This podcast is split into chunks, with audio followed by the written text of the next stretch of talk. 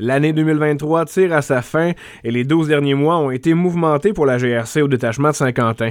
On vous présente aujourd'hui une entrevue réalisée le 18 décembre dernier avec le sergent Yannick Gagnon, dans laquelle on aborde entre autres les dossiers chauds de l'année.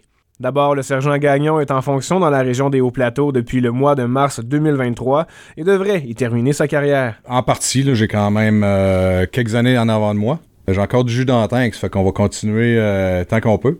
Ça va faire 17 ans bientôt là, que je fais, fais de la police. J'étais militaire avant ça, ça fait que une trentaine d'années en arrière de la cravate là, dans, dans le service pour notre pays. Fait que euh, non, Saint-Quentin, c'est un, un bon entre-deux.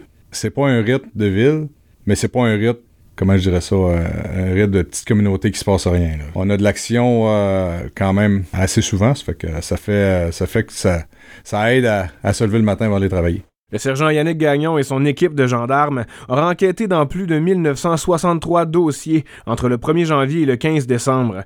M. Gagnon nous fait part de dossiers marquants pour les policiers, mais aussi pour la communauté des Hauts-Plateaux. Entre le printemps et l'été, on a eu euh, une série d'entrées par effraction, puis de vols dans des commerces, puis dans des chalets, des résidences secondaires.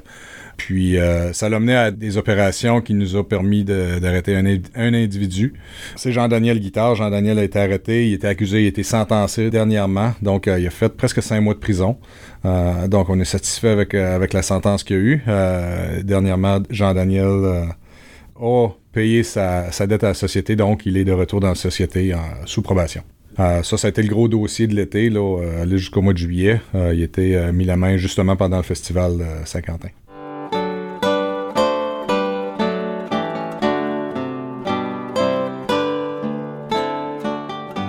On a eu des, véhicules volés, incendiés euh, ce printemps euh, à Kedgewick.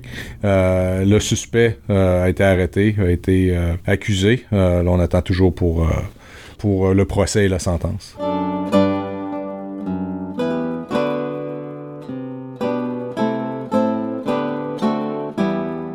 Septembre, on a eu l'homme barricadé à Saint-Martin, euh, Gino de Grasse. Gino de Grasse euh, avait été arrêté euh, suite à une intervention avec l'équipe d'urgence tactique de la division J, puis été incarcéré depuis ce temps-là. Gino de Grasse a récemment eu sa sentence. le temps qui a servi en prison entre son arrestation puis sa sentence au mois de, à la fin du mois de novembre a fait que là, maintenant, il est, retour, il est de retour dans la communauté.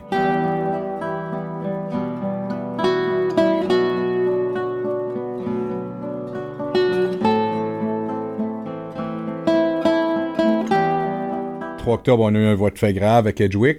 L'individu est toujours sous condition. On attend encore euh, que les accusations soient déposées. Euh, c'est un dossier qui doit être révisé par la couronne. C'est un, dossier d'envergure. Donc, ça prend un peu plus de temps pour la couronne de, faire sa révision avant de décider si les accusations vont être déposées ou non. Le 5 novembre, on a eu, euh, c'est un bon dossier aussi, l'incendie criminel à Saint-Quentin. Tout nous laisse à croire que l'individu qui a été retrouvé mort euh, serait euh, impliqué dans l'incendie criminel. On attend encore des analyses du prévôt des incendies puis des laboratoires afin de, afin de confirmer à 100% si, si un est relié avec l'autre.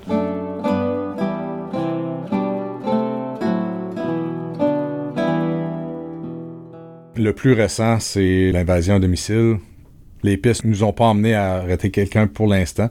Euh, les individus sont toujours en, cavale, mais on s'enligne vers, euh, vers des suspects. Il euh, faut juste utiliser notre patience pour pouvoir mettre la main sur leur, à leur collet. Plusieurs infractions avec violence ont été rapportées à la police. Sur 27 cas de voies de fait, 5 ont été réalisés avec une arme. Par ailleurs, la violence conjugale est bien présente à Saint-Quentin et Kedgewick. Certaines sont allées en accusation, certaines sont allées au procureur sans accusation mais, euh, mais 17. C'est quand même euh, un bon nombre. Ça, c'est ceux-là qui sont rapportés. La totalité des cas de violence conjugale rapportés n'implique que des hommes violents. Oui, il y en a des femmes, mais je vous dirais qu'ici, on n'entend pas nécessairement parler. Je pense que c'est encore, euh, encore un petit peu tabou pour un homme de rapporter de la violence faite par sa conjointe. Est-ce que Kedgewick et Saint-Quentin se démarquent des autres communautés? Pour certains aspects?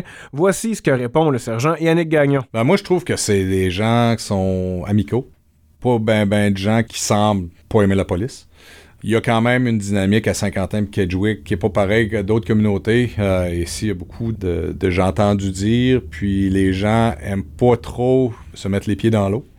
Donc, on a souvent des dossiers qui deviennent non résolus parce que la communauté semble un petit peu fermée à, à parler avec la police. En terminant l'entrevue, on a discuté de la consommation et du trafic de drogue, qui sévissent beaucoup plus qu'on peut s'en apercevoir.